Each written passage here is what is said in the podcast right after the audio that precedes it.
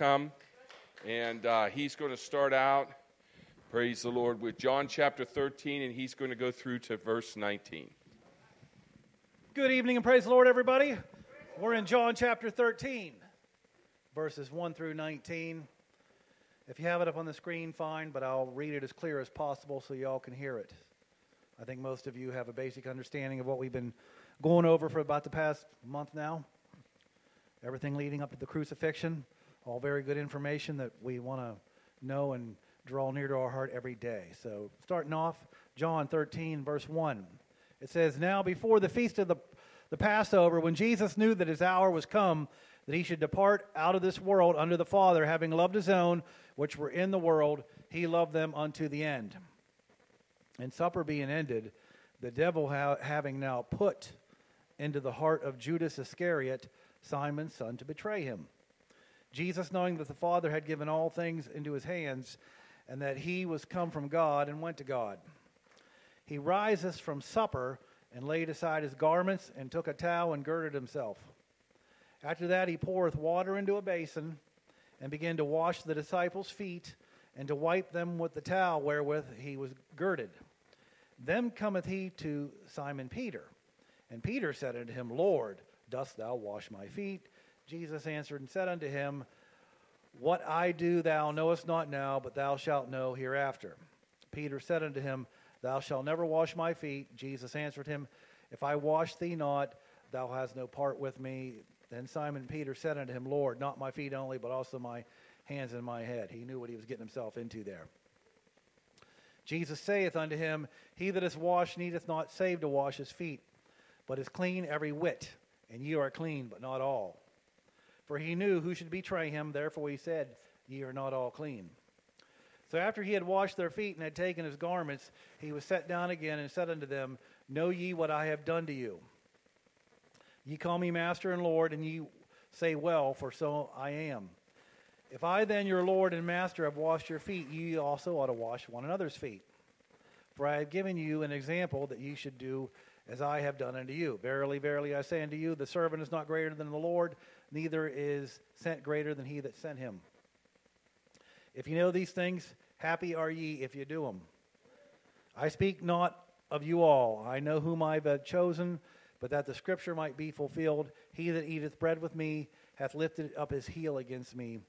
Now I tell you before it come that when it is come to pass, ye, be, ye may believe that I am He. John chapters 13 through 17 is our Lord's farewell message to his beloved disciples, climaxing with his intercessory prayer for them and for all of us. It's kind of like a farewell message that a president gives when he leaves office, or maybe a CEO gives when he leaves a, a business. There's other farewell scriptures, or excuse me, farewell addresses in Scripture as well. And you'll find them delivered by Moses in the book of Deuteronomy, Joshua in the book of Joshua, and by Paul in the book of Acts, chapter 20. Jesus added a significant action section to his message when he washed the disciples' feet. It was an object lesson that they would never forget. In this passage, we see our Lord in a fourfold relationship one's to his heavenly Father, one's to Simon Peter, one's to all the disciples, and then there's even and a lesson to Judas as well. In each of these sections of John's gospel, you will discover a special message, a spiritual truth to help you in your own walk with God. And one of them is humility. Jesus and the Father eh, is, is being so. And Jesus, he enters Jerusalem on Sunday, and on Monday, he cleanses the temple. On Tuesday, it was a day of conflict as the religious leaders sought to trip him up and get evidence to arrest him. Uh, and of course, these events are recorded in Matthew 21 through 25. Wednesday was probably a day of rest, but on Thursday, he, he met in the upper room with his disciples in, in order to observe the Passover. And the emphasis in John 13, 1 through, 2 through 3 is what our Lord knew. And in John 13, 4 through 5, on what our Lord did. And Jesus knew that his hour was come. More than any of the other gospel writers, John emphasized the fact that Jesus lived on a heavenly timetable as he did his Father's will. Note the development of this theme. In 2 and 4, it says, Mine hour is not yet come. In John 7 and 30, it says, His hour was not yet come. In John 8 and 20, it says, His hour was not yet come. In 12 and 23, it says, The hour has come that the Son of Man, man should be glorified. And in John 13 and 1, which I just read, it said, Jesus knew that his hour was come. And then further ahead in 17 and 1, it says, Father, the hour has come. And in John 12 through 13 and 27, and the time when he would be glorified through his death, resurrection, and ascension. Now, from the human point of view, it meant suffering, but from the divine point of view, it meant glory. Because he would soon leave the world and return to the Father who sent him. That means when Jesus finished his work on earth, of course, he would complete those tasks. Now, when the servant of God is in the will of God, he is immortal until his work is done. Because Jesus couldn't be arrested and he couldn't be killed because many times people tried to do so, but his hour was not yet come. And, and of course, Jesus knew that Judas would also betray him, as he said many times and throughout Scripture and even in this past chapter. Judas is mentioned eight times in John's gospel, more than any of the other gospels. And Satan had entered into Judas. It's not mentioned in John, but it is mentioned in Luke 22 and 3. And now he would give the necessary thought to bring about the arrest and crucifixion of Jesus. Now, in John 13 and 2, we talked about how it was put in Judas to do what he did. And the translated word for put means to throw. And that kind of reminds us of the fiery darts of the wicked one, which is mentioned in Ephesians 6 and 16. And Judas was an unbeliever.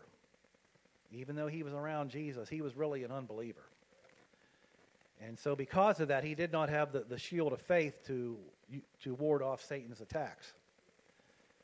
Finally, Jesus knew that the Father had given him all things. And this statement parallels John 3 and 35 and also reminds, and it's also brought about in Matthew 11 and 27.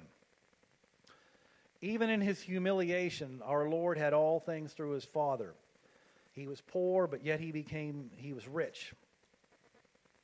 And because Jesus knew who he was, where he came from, and what he had, and where he was going. And he was a complete master of the situation. You and I, as believers, know that we have been born of God and that we are one day going to God and that in Christ we have all things. Therefore, we ought to be able to follow our Lord's example and serve others. What Jesus knew helped determine what he did. The disciples must have been shocked when they saw their master rise up from supper, lay aside his outer garments, wrap a towel around his waist, take a basin of water, and wash their feet. Jewish servants did not wash their master's feet, though the Gentile slaves may have done so. It was a, a lowly, menial task, and, and Jesus still did it. As a mark of affection, a host or hostess might wash a guest's feet, but, was but it was not a standard operating procedure in most homes. And Jesus knew that there was a competitive spirit in the hearts of his disciples. In fact, within a few minutes, the men were disputing over which of them was the greatest. And he gave them an unforgettable lesson in humility, and by his actions, he rebuked their selfishness and pride. And the more you think about this scene, the more profound it becomes. It's certainly an illustration of what Paul wrote years later in Philippians chapter 2. Now, Peter must have recalled the event when he wrote his first epistle and urged his readers to be clothed with humility in 1 Peter 5 and 5. And then too often we have a tendency to confuse the poor in spirit with, with being just poor spirited, and true humility with timidity and inferiority. The Father had put all things into the Son's hands, yet Jesus picked up a towel and a basin. And his humility was not born of poverty, but it was born of riches. He was rich, but yet he became poor. And it's remarkable how the Gospel of John reveals the humility of our Lord even while magnifying his deity.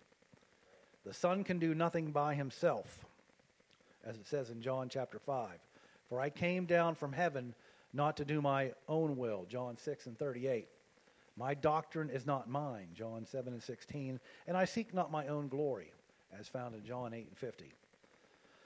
The word which ye hear is not mine, John 14 and 24.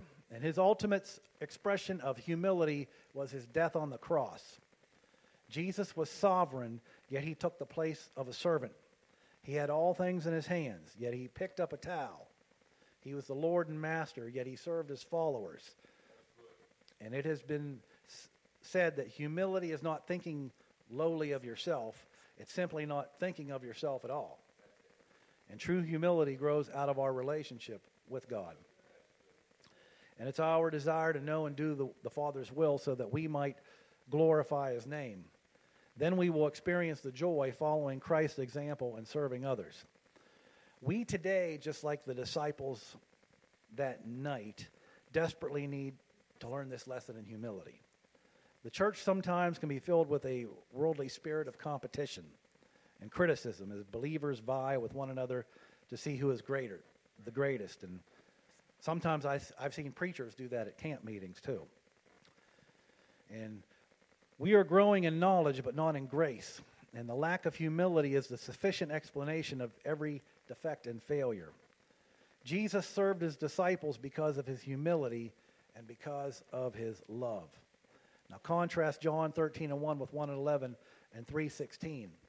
Jesus came into his own world and his own people received him not. For God so loved the world.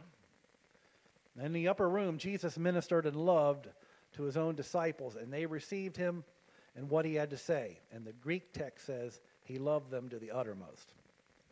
Holiness is also brought about a lot in this chapter, mainly between Jesus and Peter. Because as Peter watched the Lord wash his friend's feet, he became more and more disturbed and could not understand what he was doing. As you read the life of Christ in the Gospels, you cannot help how Peter often spoke impulsively out of ignorance and had to be corrected by Jesus. Peter opposed Jesus going to the cross, and he tried to manage our Lord's affairs at the Transfiguration. He expressed the faith of, the, of the disciples without realizing that one of, one of them was a traitor. The word translated wash in John 13, 5 through 6, and 8, and 12, and 14 means to wash when you translate that from the Greek manuscript. But the word translated washed in John 13 and 10 means to bathe all over. And that distinction is important because Jesus was trying to teach his disciples the importance of a holy walk. When a sinner trusts the Savior, he is bathed all over, and his sins are washed away and forgiven. And he, the scripture even says itself that, and their sins iniquity, and iniquities I will remember no more, found in Hebrews 10 and 17. However, as the believer walks in this world, it's easy to become defiled. He does not need to be bathed all over again. He simply needs to have the, that defilement cleansed away. And God promises to cleanse us when we confess our sins to Him. But why is it so important that we keep our feet clean? It's because if we're defiled, we cannot have communion with our Lord. And Jesus said, If I wash thee not, you have no part with me. When God bathes us all over in salvation, he brings about our union with Christ, and that is a settled relationship that cannot be changed. However, our communion with Christ depends on our keeping ourselves unspotted from the world. That's found in James 1 and 27 if we permit unconfessed sin in our lives, we hinder our walk with the Lord, and that is when we need to have our feet washed. This basic truth of Christian living is beautifully illustrated in the Old Testament priesthood.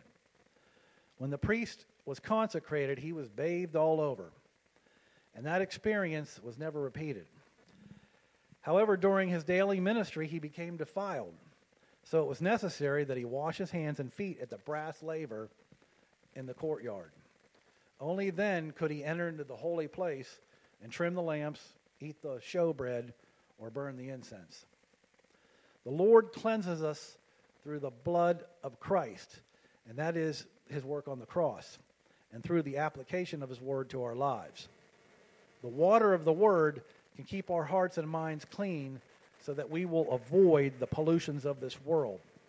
But if we do sin, we have a loving advocate in the glory who will hear our prayers of confession and forgive us. Peter did not understand what the Lord was doing, but instead of waiting for an explanation, he impulsively tried to tell the Lord what to do. And there's a strong dub- double negative in John 13 and 8. And, and the Greek scholar translated Peter's statement to, to say, You shall by no means wash my feet, not ever, ever, ever. And Peter, he really meant it. He did not want the Lord washing his feet. Then, when he discovered that to refuse the Lord would mean to lose the Lord's fellowship, he went in the opposite direction very quickly. He backpedaled immediately and asked for a complete bath. And we can learn from this important lesson from Peter. Don't question the Lord's will or work, and don't try to change it. He knows what he's doing. And now, Peter had a difficult time accepting Christ's ministry to him because Peter really was not yet ready to minister to the other disciples himself. It takes humility and grace to serve others, but it also takes humility and grace to allow others to serve us. Sometimes I like to serve others and I don't want other people serving me. And I, I think that's a good thing, but it really isn't. It, when I do that, I'm really cheating that other person. And, and, I, and, I, and I struggle with that many times. The beautiful thing about a submissive spirit is that it can give both give and receive to the glory of God. John was careful to point out that Peter and Judas were in a, were in a different relationship with Jesus. Yes, Jesus washed Judas's feet, but it did Judas no good because he had not been bathed all over. Some people teach that Judas was a saved man who sinned away his salvation, but that's not really what Jesus said. Our Lord made it very clear that Judas had never been cleansed from his sins and was an unbeliever. And you can find that if you go back in John chapter 6 and read through those latter passages of Scripture. It's a wonderful thing to deepen your fellowship with the Lord, and it's important to be honest with Him and with ourselves to keep our feet clean. Also, spoke about a lot in this chapter is happiness. Jesus and the disciples in John 13, 12 through 17, those scriptures there are kind of the key what's speaking about happy, happiness. It says, If you know these things, happy are ye if you do them. The sequence is important humbleness or humility, holiness, and then happiness. The philosopher for Aristotle defined happiness as a good fortune joined to virtue, a life that is both agreeable and secure. That may work well in the discipline of philosophy, but it really will never do for a Christian believer because happiness is the byproduct of a life that is lived in the will of God. And when we humbly serve others, walk in God's paths of holiness, and do what He tells us, then we enjoy happiness. And Jesus asked the disciples if they understood what He had done, and it's not likely that they did. So He explained it. He had given them a lesson in humble service, an example the, for them to follow. The world thinks that happiness is a result of others serving us. But real joy comes when we serve others in the name of Jesus. The world is constantly pursuing happiness, but it's like chasing a shadow. It's always just beyond your reach. Jesus was their master, so he had every right to command their service. Instead, he served them. He gave them an example of true Christian ministry. On more than one occasion, during the previous three years, he had taught them lessons about humility and service. But now he had demonstrated the lesson to them. And perhaps the disciples remembered his lesson about the child, or the rebuke that he gave James and John when they asked for the thrones. Now it was all starting to fall into place. The servant is not greater than the master. So if the master becomes a servant, where does that put the servant? On the same level as the master, of course. By becoming a servant, our Lord did not push us down, He lifted us up. He dignified sacrifice and service. And we must keep in mind that the Romans, they didn't have any use for humility, and, and the Greeks despised manual labor. And Jesus combined these two when he washed the disciples' feet. And the world might ask, how, how many people work for you? But the Lord asks, for how many people do you work? There was a, a theologian by the name of G.K. Chesterton that said that a really great man is one who makes others feel great. And Jesus did this with his disciples by teaching them to serve. However, it is not just it is not enough just to know this truth. We must put it into practice. And and that can be verified in James 1 22 through 27, where it makes it clear that the blessing comes in doing the word and not just hearing it. And I'm looking forward to hearing more to what Pastor White has to say.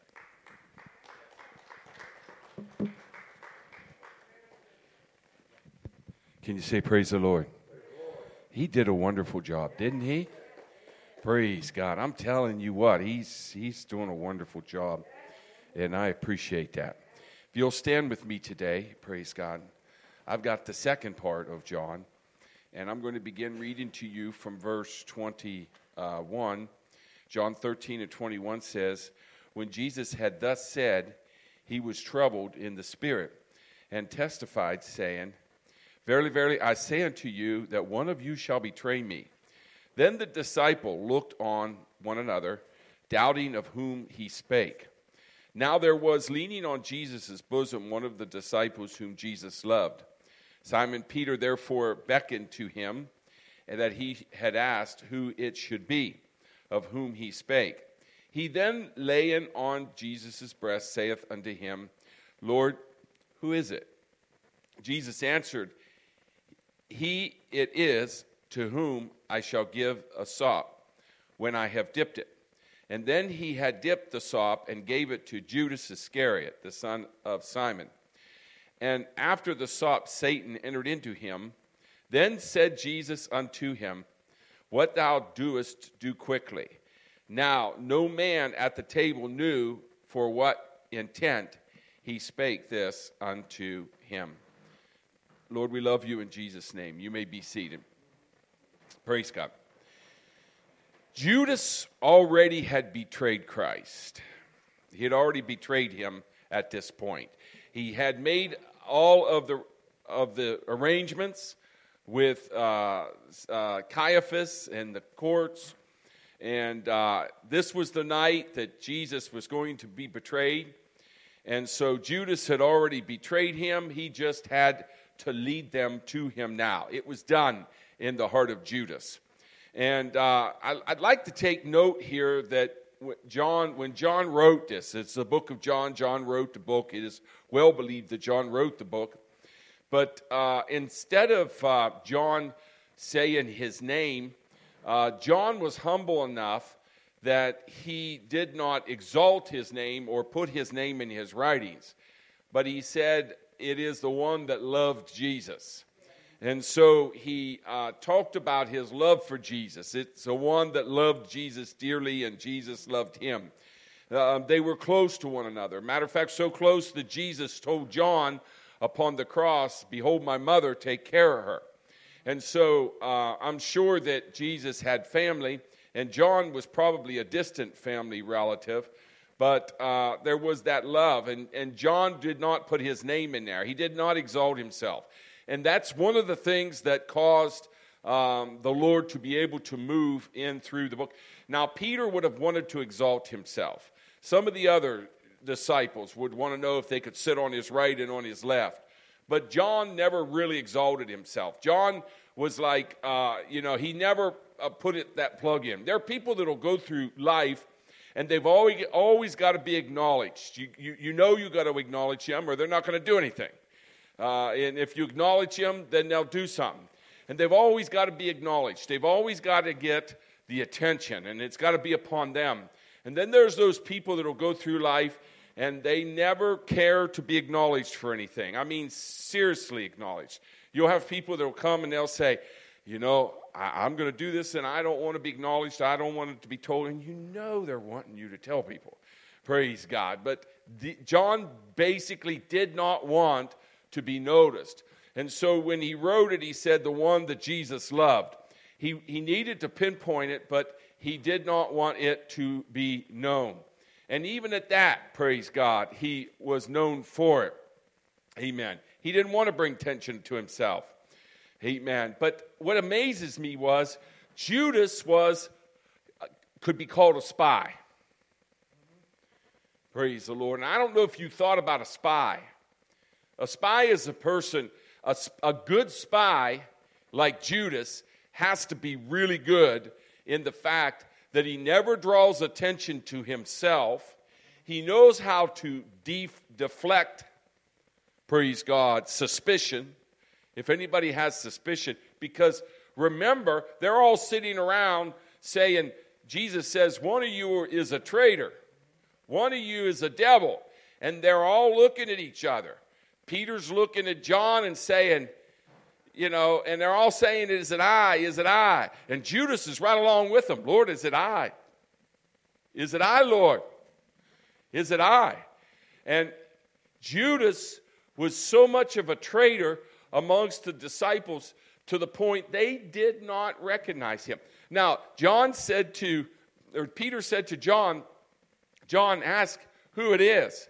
And uh, John must have whispered to uh, Judas or to Jesus or to Jesus because Jesus uh, he said to John he said the one that I dip in the sop with that's the one that's going to to betray me and so Judas is even at that point John doesn't pick up on the fact that Judas because I want to tell you something if them disciples knew to the extent of what Judas was going to do they would have at least not let him leave the room praise God but Judas was so good.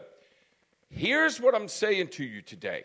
One of the things that we can learn, and I am so excited about this serious series that we're going through because we're right on timing for Easter. Tim is doing a wonderful thing of bringing things to us that can be learned.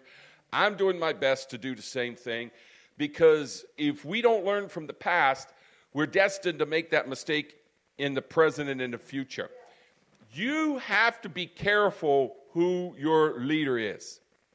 Putin. Hitler. Praise God. When Judas had a problem, when she broke that alabaster jar over the feet of Jesus and on his head, he claimed it was for the poor.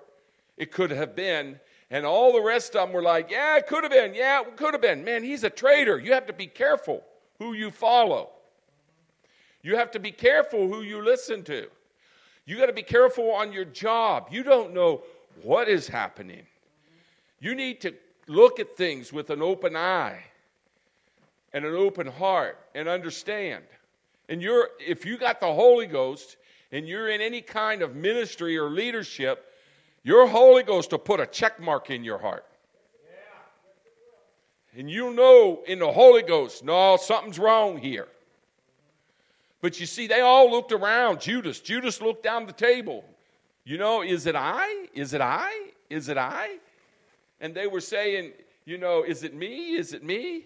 Who is it? Who is it? And Judas is saying, Who is it? Who is it? Think about that. Amen. Because he was a traitor. And the good thing about a good traitor is, once again, they know how to deflect attention, they know how to uh, uh, get out of a situation. You know, what do you mean? Oh my God, Jesus, I can't believe there's a devil here, Judas would say. You know, and everybody would be like, well, it can't be Judas. And so it's an amazing thing to me Amen. That Judas was able to do that. Praise God. No one knew that Judas was the spy or the traitor.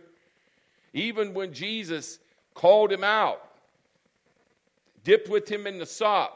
I'm not, I don't think Jesus told all the disciples. I think he just mentioned it to John. And then he dipped with Judas. And then later, John said to Peter, You know what? It must be Judas that's the traitor. Not knowing that within a few hours, Judas was going to meet them on the path and they were going to overtake Jesus. Praise God. But none of the disciples knew. They just thought when he got up, we just thought he was going to give something to the poor because according to that time period, amen, according to the Passover, one of the things everybody had to do was find somebody poorer than them and give them something. That was part of the, their uh, tradition. So Judas was going to give to the poor. Just figured that's what it was. Just figured that's what it was. And so Judas pulled it right over their heads. He sure did. Praise God. It is amazing to me that Jesus allowed him to operate under the radar. Amen. Jesus allowed him to operate. You know, that's the thing about the Lord. And that is, Jesus could have called him out right then. I don't know about you, but if I got a traitor in the room, I'd want to call him out. Hey, I know you're stabbing me in the back, and you might as well let everybody around here know it. I know you talk about me like you do. Another thing was when Jesus was being tried and Peter denied him three times. And they said to Jesus, Art thou the Christ? Jesus looked over at Peter and he could have said, Hey, there's my head disciple. And Peter was just saying, No, I don't know him. I don't know him. I don't know him. And the Bible said Jesus looked at him when the cock crew. Jesus very easily could have looked over and said, Hey, there is my number one disciple that I said, Upon this rock I'm going to build my church. Ask Peter over there. But you see, Jesus lets them stay under the radar because he does not want them to change unless they change from the heart out. You think, well, I can make somebody live for the Lord. I've had people say to me, I had someone come to me one time and say, You need to preach this. I said, Hey, whoa, wait a minute. I said, You could tell me to preach that, and I could preach it a thousand times, it ain't do no good. But the Holy Ghost tells me some night to preach it, and I do it's going to do worse. Because God, God's not going to force people. People say, well, you know, and in some churches, they'll force you. They'll embarrass you from the pulpit if you don't live for the Lord. Praise God. They'll, they'll make an embarrassment of you. Amen. And, and someone said to me one time, they said, What are you going to do about what they're doing? I said, I'm going to do exactly what Jesus is doing nothing. Praise God. Amen. Jesus wanted Peter to live from the heart out. Jesus wanted Judas. He could have called him out, humiliated him. Someone said, Well, I wanted to humble him.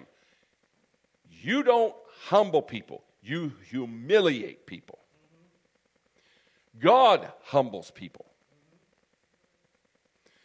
Praise God. If you think, well, they just needed to be humbled, and I needed to do something to humble them. You don't humble them, you humiliate them.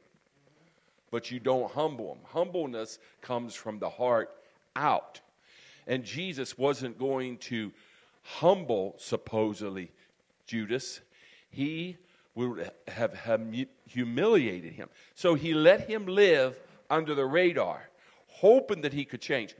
And there's no doubt in my mind that Judas was not forced to do what he did. Judas did it out of his own heart. Jesus knew. There comes a point in time in life where the Lord knows you go past the point of making the right decision. You can get so far, the Bible talks about it, and you can get so far that the Lord just all of a sudden shuts you off. You, you've had all the chances you need to have, You've been preached to enough, you've been told enough. So that's it. From this point on, amen. Uh, you know, from this point on, you know, Judas, Satan's going to enter in, and you, you know, it's almost like Judas was like, Jesus was reaching out to him, reaching out to him, reaching out to him, reaching out to him, reaching out to him. And Judas was um, rejecting him, rejecting him, rejecting him. And finally, Jesus was like, okay, we're done. I'm no longer reaching out to you. And so now you're going to have to deal with the devil the hard way. Praise God. Amen. You see, the instant that Judas was gone, this was amazing to me. The instant that Judas was gone, the atmosphere cleared. And Jesus began to instruct his disciples, which we're going to learn in chapter 14. Praise God. And probably 15. But Jesus began to work with his disciples and to prepare them for the crucifixion and his ultimate return to heaven. It was after Judas's departure that he instructed the Lord's Supper. That's when he gave them the Lord's Supper. It's not in John chapter 13, I don't think, at least in my part. I don't think it was in yours. But he instructed them on the Lord's Supper. Amen. And it was also there that he began to talk to them as he would. But you see, after that, the Judas' departure, uh, he was instructed. He instructed them on the Lord's Supper, uh, something that Judas was, as an unbeliever, certainly could not share in. He Judas could not share in the, in, in the Last Supper. Judas was out in the night. He was controlled by the prince of darkness, Satan. But Jesus was in the light, sharing the love and the truth to his beloved disciples. What, a, what an amazing contrast that had to be. Praise God. You see, the word love here is used 20 times from John chapter 1 to John chapter 12. But now that Jesus is ending up his ministry from John chapter 13 to John chapter 21, he uses it, the word love 44 times. 44 times. Praise God. But the amazing thing was, Peter did not even know his own heart. I'm going to tell you something tonight. We don't know our own heart. There are times in your life when you think, oh, I got that covered. I have forgiven that person. And then all of a sudden they do something to you, and what rears up inside of you? I can't believe that. That's they treated me like that 50 years ago. Now it's happening again. Can you believe that? Peter didn't know his own heart. Praise God. But the amazing thing about Peter was, amen, Peter wanted to live for God. You know, we can have all the problems. I used to laugh. It's 30 years ago, so I can talk about it. Nobody would ever guess who it is. But there was somebody I pastored one time. I said, She gets messed up all the time. The only nice thing about her is she's very easy to correct. I said, she really gets messed up all the time. But the nice thing about it is she's easy to correct. She takes correction real good. Praise God. And, you know, we, we can mess up, but as long as we love God and want to live for God. Peter screwed up. Peter got it messed up. Peter did Peter knocked the balls out of the park at times.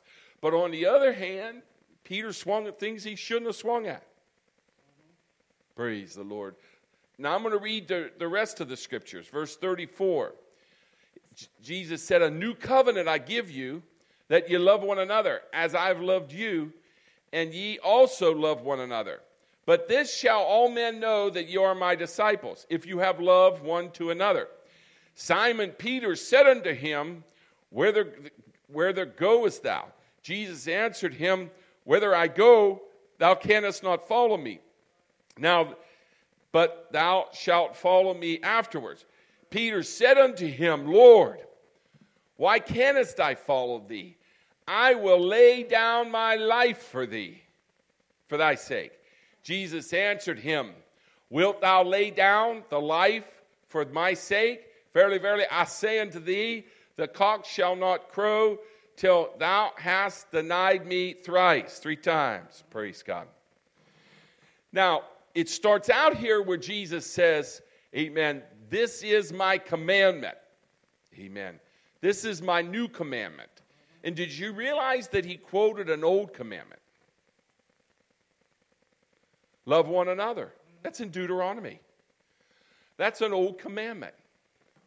Jesus said it's a new commandment. Praise the Lord. And it's an old commandment. Though the commandment was given even by Moses to love God and one another, he says this is a new commandment. And the reason that he did that was because it was a new dispensation of love. It was to be as I have loved you, Jesus said. You see, I can't love in my flesh. Jesus told him in the Old Testament, you got to love your neighbor as you love yourself. Love the Lord your God with all your heart, soul, mind, strength, and love your neighbor as yourself. That's incapable for us to do because we don't have the love inside of us. We don't, we, we, we, we naturally are selfish. We're naturally do not have that love. Everybody hear me today, you lovers. You got boyfriends, girlfriends, husbands, and wives. If you want to love each other the real way that love is to made to be, you will do it through Jesus. You see, Jesus says, I'm going to give you a new commandment. He said, I'm going to have you love as I love you. You see, it's the Holy Ghost that was given on the day of Pentecost that gives us the power to love one another. I would never be the good husband, as good a husband as I am, or my wife as good a wife as she is, if we did not live in the Holy Ghost. And we did not love through Jesus. See, Jesus said, This is a new commandment. And he's saying that I want you to love as I have loved you. In other words, praise God, I don't want you to love because the Old Testament says to love, the law says to love. I want you to love because I say to love. And Jesus went a little deeper than that. You know, Deuteronomy said, Thou shalt not commit adultery. Jesus said, It's deeper than that now because you're doing it through me. And he says, It's not just the acts now, but it's the acts of the heart also. He said, If a man looketh upon a woman and lusteth after her, he'th already committed adultery. So he said, Praise God, he said, I'm going to give you a new commandment. And that commandment, praise God, is that you love one another as I have loved you. So, praise God. I'm giving you the example of what the love is. So we have to love each other in the Holy Ghost. Praise God. You see, his love included giving his life as a sacrifice. That is what he wanted them to do. He said, I want you to give your life as a sacrifice. The Bible tells us making our bodies a living sacrifice. He said, Now, he said, I want you to love as I loved. And he said, I want you to give my life as a sacrifice. How could I think about giving my life as a sacrifice if I get mad at somebody that pulls in front of me and get angry with them. You know, I heard something today, it was really good, and that is God wants us to love people and use things, but that's not what we do. We use people and love things.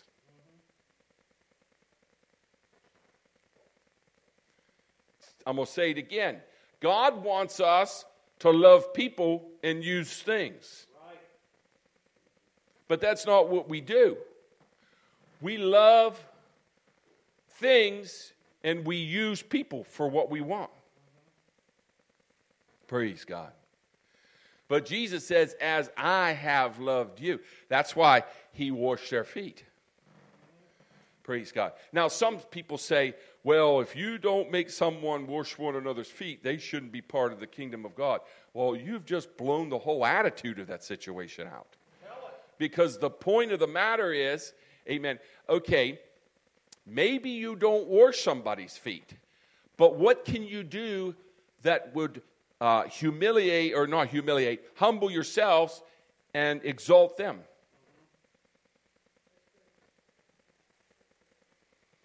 We're living, see, back then, it was a custom if somebody came in and sat down that you'd wash their feet. That's a custom. We don't have that custom anymore. We got shoes on.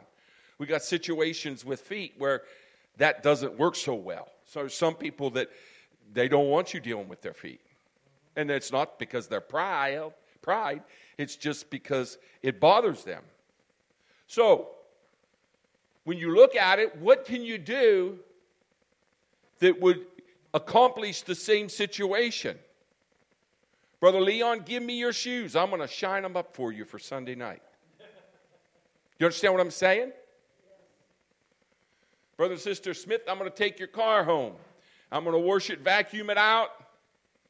Praise God. And keep all the change I find. No, I'm just kidding. Yeah. Do you understand what I'm saying? Amen. And, and that's the attitude behind it. Praise the Lord.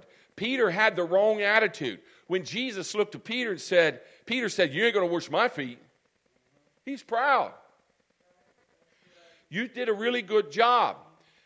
There are times when you have, when you're able to give, and there are times when you can't be too proud to take.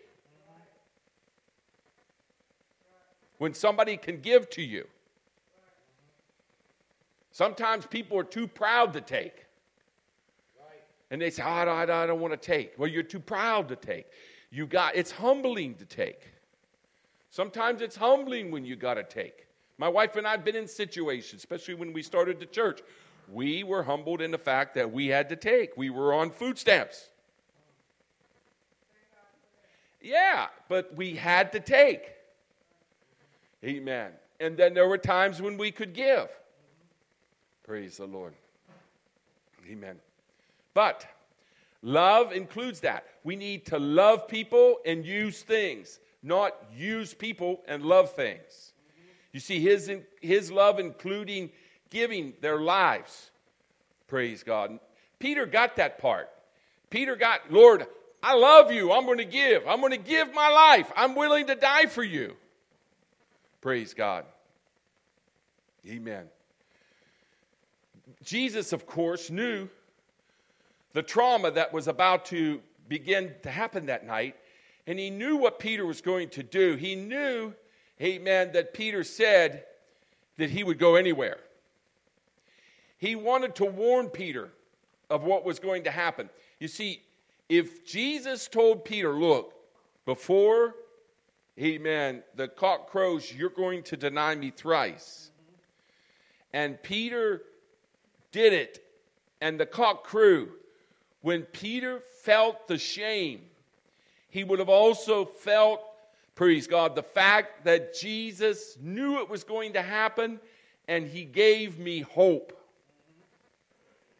Now, the amazing thing about Peter was, praise God, and that is Peter had the zeal, but Peter had the pride also. I'm going to do it. Look what his statement is. I don't care where you go or what happens. I'm going to go with you. I'm going to die with you. That's what Satan did. I will be lifted up. I will do this. I will do that. And Jesus looked at him, and that was the problem. And that was Peter was going in self. He wasn't going in the Holy Ghost. He should have backed up in the Lord and said, Okay, Lord, what is the will? Is it the will of God for me to go? Is it the will of God for me to die? What is the will of God? You see, on the day of Pentecost, the problem with Peter was he was in self. That's why he couldn't stand up to the damsel and tell her, Yes, I'm part of him, because he was living in self. He couldn't, he, could, he, he, he was going in self, he was doing the right thing, but he was doing it, praise God, under the wrong power. When you live for the Lord, you've got to live according to the Holy Ghost. You've got to let the Holy Ghost live inside of you. I'm, I'm going to be honest with you today, and you've heard me say it many of times. I would never be, praise God, where I'm at today if it wasn't the Holy Ghost that got me there. It's the Holy Ghost. I'm no dummy. Praise God. I know how I've gotten where I'm at today. It's the Holy Ghost that got me there. And every victory I've ever won, I've won it through Him. Praise God. I've won it through the Holy Ghost. Peter got out there and he wasn't in the Holy Ghost. I'll never die with you.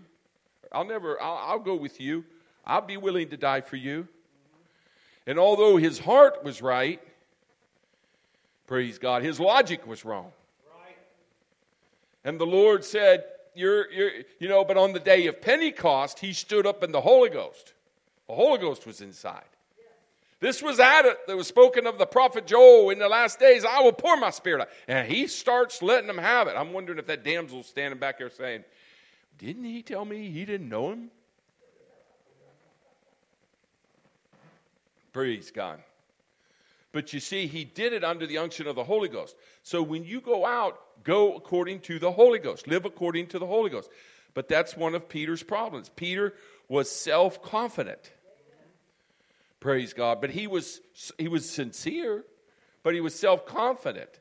And I'm glad Jesus told him, He said, Look, He said, You will fall, and when you fall, I will pray that you make it right. And when you make it right or get right, He says, Help your brothers that fall.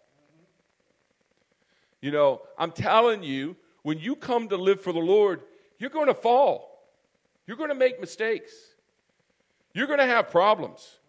You're not going to always get it right. But you ask God to forgive you and you wipe it clean and you get up and you go forward. Maybe you haven't been coming to church like you should. Maybe you haven't been praying like you should. Maybe you haven't been reading your Bible like you should. Maybe you haven't been treating me as good as you should. Just kidding. Praise God. I wanted to see who was sleeping and who was not, but I could tell who laughed, who was sleeping and who was not. No matter what it is you've been messing up on, just ask God to forgive you and move on. Praise God. Amen. And understand, I got to do it through the Holy Ghost. The Holy Ghost came to me many years ago, and I'm getting ready to close. And the Holy Ghost said to me in my very young ministry, He reminded me of who I was. He reminded me of just the negative side and just told me that uh, you know I was never going to be anything that it, you know I struggled with speaking I struggled with getting up in public I struggled with all that stuff and he you know and I just told him I said you know number 1 Lord, number 1 Satan I said God can do anything number 2 God has forgiven me of all my sins I said number 3 God nor myself is going to listen to you I said get behind me I'm going to do what I can. I don't think there's anybody else that I told someone the other day, I said, I am very good at getting out of situations because I seem to be very good at getting in them. Praise God. But I want to get it done. I want it. I want God to do something. And Peter wanted God to do something. And he'd get his foot in his mouth every once in a while. Praise God. And he would go out there in self confident. And when he did, he did stupid stuff like this. But then when he got up on the day of Pentecost, he cleared out the plates by hitting the home run. There'll come times when you get a home run in your relationship with God. And when you do, it just clears out all the plates. Praise God. But you just tell God, you're so, you know, Lord, I'm sorry. But you have to live under the unction of the Holy Ghost and not under self. Praise God. You see, Christ must first Christ must have first died for Peter before Peter can die for him. Amen. Let no man think he can do anything good without the assistance of God. Peter's denial should be an eternal warning to our self confident, praise God, to the self confident person. Amen. If you're self confident, then Peter's denial should warn, warn you that I can't do this in self confidence. I have to do it in the Holy Ghost. And the way you do it in the Holy Ghost is you don't rush to decision. You pray about it. Lord, you know. Now, if the light turns green, don't sit there pray about it because they'll blow the horn behind you. but there are things that you got to do and decisions you have to make, and you pray about it. Praise the Lord. And once you really pray about it a lot, then all of a sudden it's like you've got a single line into heaven and it just comes naturally. You just know to do it. you know to do it. But if you want to live successfully, you have to live by the Holy Ghost. Praise God. Can everyone say amen? amen. Let's all stand. God bless. Uh, Lord, we love you, God, and praise you, Jesus, for this night. We thank you, Lord, for your presence and your spirit, asking us to go with us. Lord, help us to be, amen, uh, great in you. And God, we're going to give you all the praise and glory and the honor. In the precious name of Jesus, we pray. Can everyone say amen? amen. And I want to give a shout out to Sister Jessica that ran our live stream tonight. Praise God.